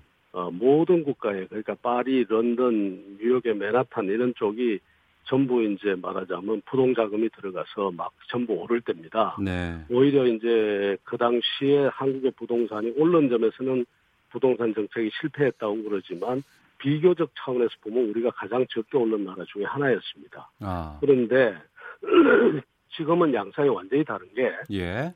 다른 나라는 지금 부동산이 그 안정돼 있거나 음. 아니면 오히려 하강 국면인데 우리만 지금 그러고 있는 겁니다. 예. 아, 이제 그 원인이 어디 있는가 이걸 잘 살펴봐야 됩니다. 그런데 음. 그런 점에서 잘 못 살피면 네. 자꾸 엉뚱한 실수를 하게 됩니다. 예. 그 소득주도 성장에 대해서도 어제 비판을 하셨고 예. 이번 종부세와 관련해서도 여러 가지 이제 변화가 좀 더 가야 된다라고 말씀하셨는데 예. 전반적인 예. 문재인 정부 경제 정책에 대해서는 어떤 평가를 지금? 바로 이제 부동산 이야기하면서도 말씀을 드렸습니다만 예. 이 산업 정책이 좀 산업을 어떻게 하면 활성화시키고 기업이 투자 의욕을 좀 키워가지고 예. 이렇게 해야지만 돈이 이제 저 아까 산업 적으로 제가 흘러간다고 그러지 않았습니까? 음. 그러니까 지금 보면 이제 뭐 말은 소득주도 성장이라고 하지만 일, 단은 분배를 통한 성장이라는 말이죠. 그래서 분배가 우선입니다. 예. 그래서 이제 이런 정도를 가지고는 음. 우리가 수출 주도형 경제나 그렇지 않으면은 이, 이 어, 소상공인이 굉장히 많은 아주 우리 경제 구조가 고용 구조가 아주 특이한데 네. 이런 데는 잘 안 맞는다는 겁니다. 그래서 예. 예. 이런 부분에 대해서 전환이 있어야 된다고 좀 보는 거죠. 어, 그럼 그 부분에 대한 해법은 뭐라고 말씀하실까요? 해법은 역시 조만간 저도 이야기를 그 입을 좀 더 열려고 합니다만 예.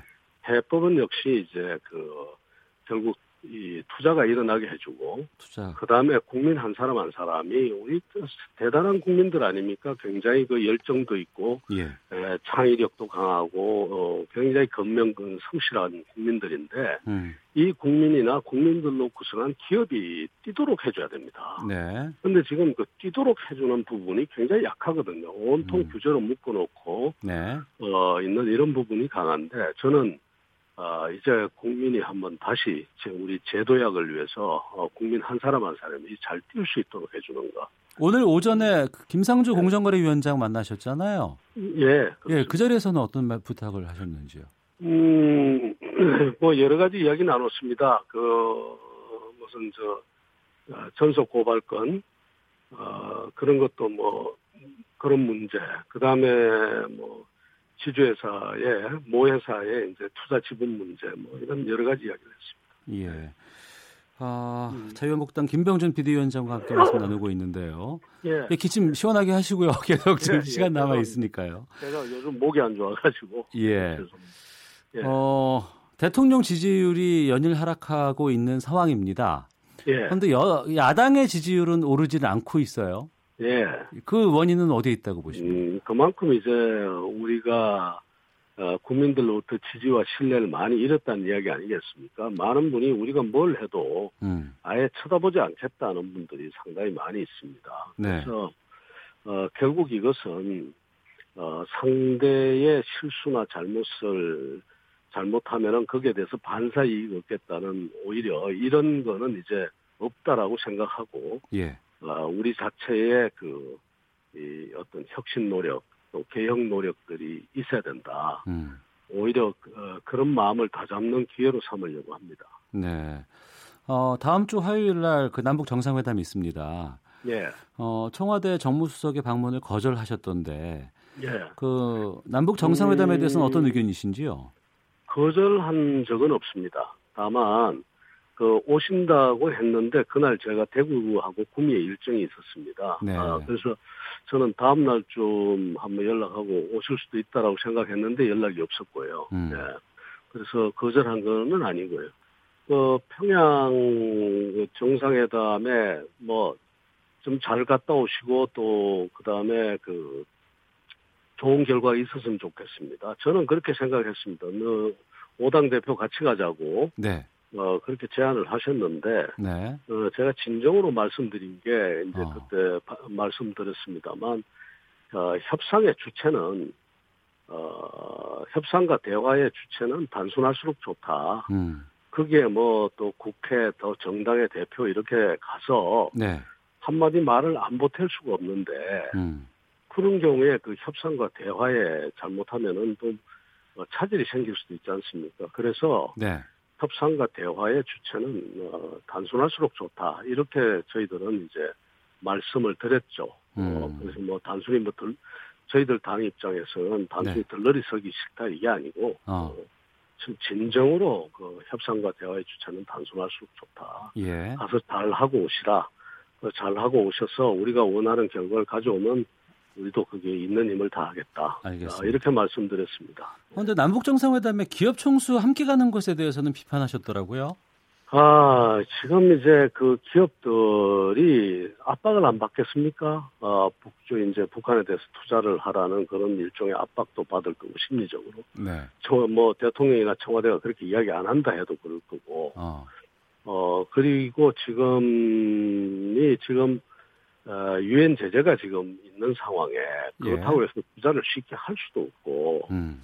그런 엉거주춤한 상황에 기업인들 지금 그거보다도 우선 비핵화에 대한 약속을 받아오고 음. 그에 대해서 그, 그 부분에서 결과를 얻는 것이 중요한 것인데. 네.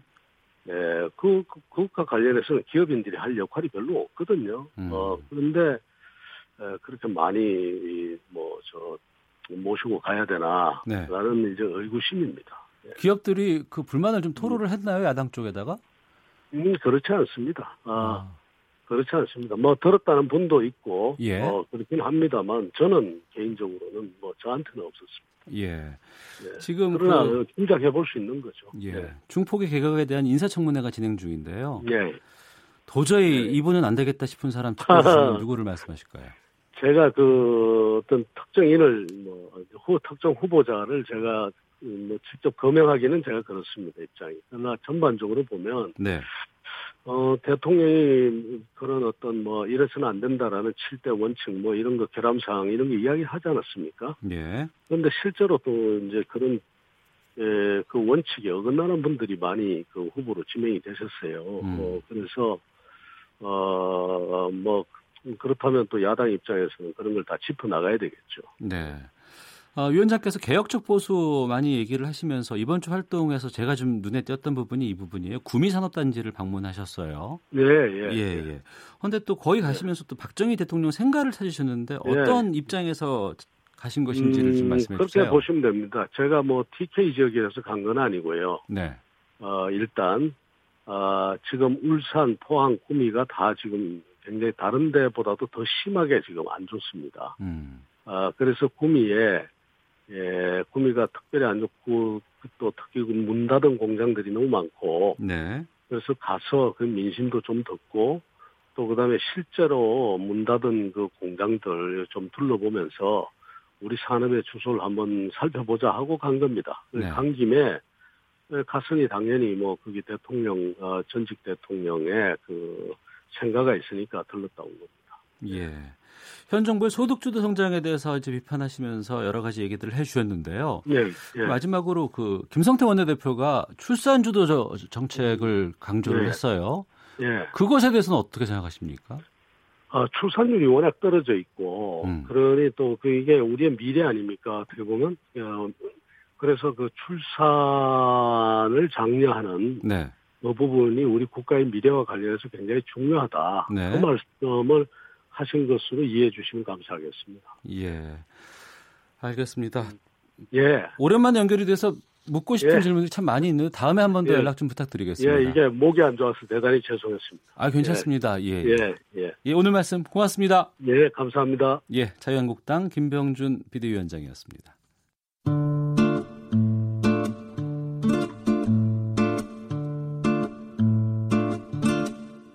오태훈의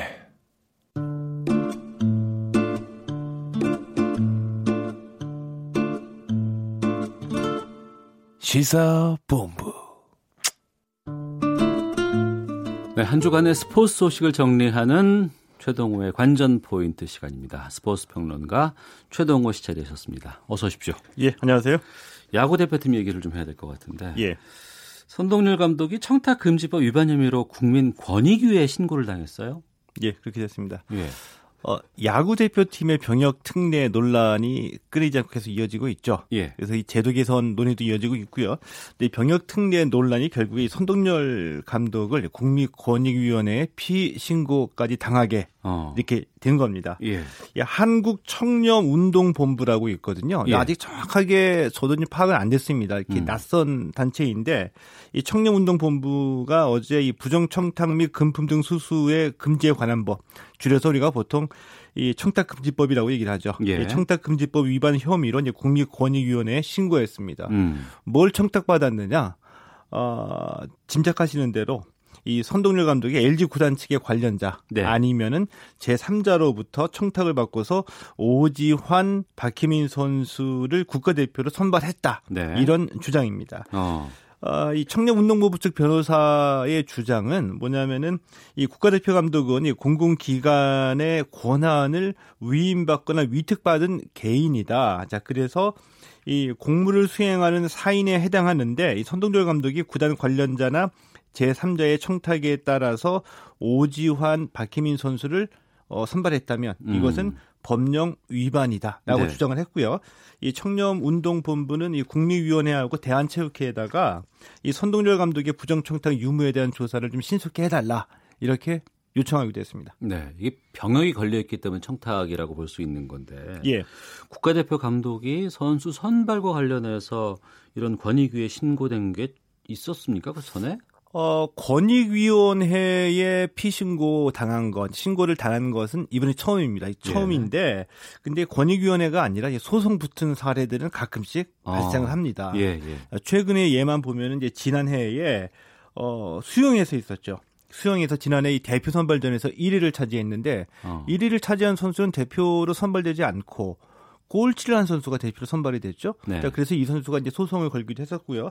그리고 조금만 생각을 해 보시면은 어뭐 쇼트트랙 같은 경우에 음. 국가대표 선발과 관련해서 늘 잡음이, 잡음이 많이 있었죠. 음. 이번 건 그러니까 손동열 감독 같은 경우에는 어, 청탁이 있었다는 것이 이제 증명이 돼야지 되는데 네. 이것이 이 쉽지는 않을 것 같아요. 이 음. 국민권익위원회가 어, 뭐 경찰이나 검찰처럼 사법권을 가지고 조사하는 것이 아니기 때문에 좀 쉽지는 않을 것 같고 이 다만 주목할 부분이 이 청렴운동본부가 이렇게 얘기를 했거든요. 뭐냐면 이번에 이제 그 신고를 한 취지가 어, 이 국가대표 선발 과정의 투명성을 좀 더 높이자. 네. 그리고 체육계 나쁜 관행에 경종을 울리자는 음. 취지로 조사를 요청했다라고 얘기를 했거든요. 네. 이 취지엔 저도 이제 공감을 합니다. 네. 왜냐하면은 어 이제 이 말씀은 선동열 감독이 어, 청탁을 받았다는 뜻은 아니고요. 이건 이제 조사를 해봐야 나오는 거고 이 성동열 감독권과 별개로 그 동안에 대표 선발과 관련해서 잡음이 많이 있었던 게 사실이기 때문에 음. 이 취지에는 충분히 공감을 하는 거죠. 네. 선 감독이 뭐 입장이 나왔는지 궁금하고요. 정운찬 KBO 총재가 해명했었죠.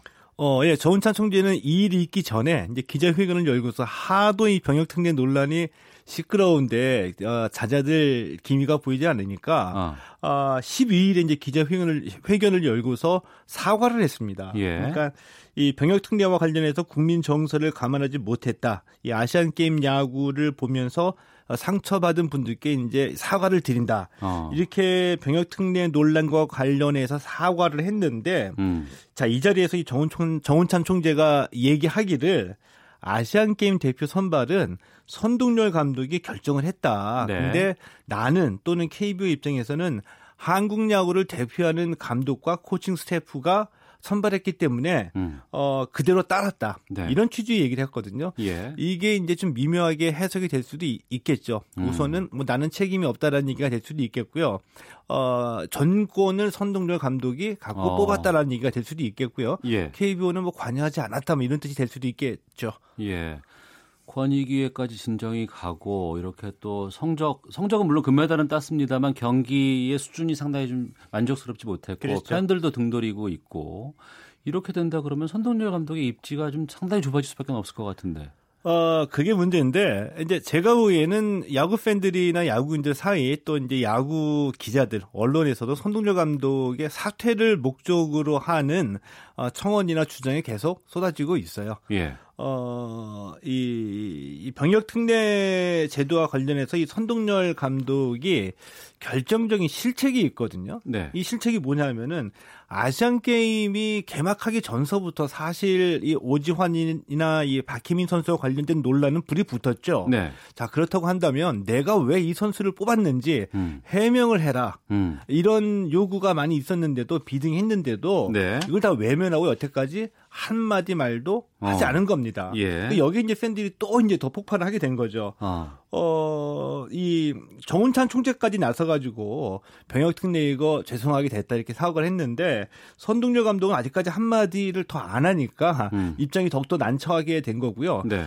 어떻게 보면은 지금 선동열 감독이 나서서 이 KBO 총재까지 사과를 했는데 지금 사과를 한다는 게 이것도 모양새가 좋지도 않고요. 어떻게 음. 보면은 이 퇴로가 막힌 상황이다. 네. 어, 결정적인 실체, 이 해명하지 않고 계속 이 버티고 있었던 것이 오늘날의 이 지경까지 왔다라고 보고요. 네. 아마 이 논란은 적어도 야구 대표팀과 관련된 논란만큼은 음. 이 선동열 감독의 사퇴가 돼야 네. 마무리되지 않을까 이런 생각이 들 정도로 어. 지금 이제 이 사퇴 요구도 비딩하고 있습니다. 예. 그 야구 전문 기자들이 가서 좀 인터뷰도 하고 그렇게 좀 달라붙어야 되지 않을까 싶은데 요청했겠죠. 예. 나 거부하니까 이게 아직까지 성사가 어, 되지 않은 거죠. 알겠습니다. 이 때문인가요? 프로야구 관중이 상당히 많이 줄었다고요? 어, 예, 예. 아시안 게임 이후에 이제 프로야구 관중이 17.1% 감소 감소했습니다. 어, 예. 17.1%이면 큰 폭이고 좀 심각하다라고 예, 볼 수가 예. 있겠죠. 어, 아시안 게임 이전에 경기당 평균 관중이 11,279명이었거든요. 네. 근데 아시안 아시안 게임이 끝나고 난 뒤에 30경기만 봐서 이 평균 관중이 9,347명으로 줄어든 겁니다. 음. 경기별로 보면 더 심각하다라고 볼 수가 있겠는데 지난 12일에 SK하고 KT의 경기 4,254명 예. 입장했습니다. 또, 어, 또 같은 날에 그 LG하고 넥센전 8,400명 들어왔고요. 음. NC하고 기아전 4,086명에 불과했습니다. 일시적인 가, 관중 감소일 수도 있겠고요. 네.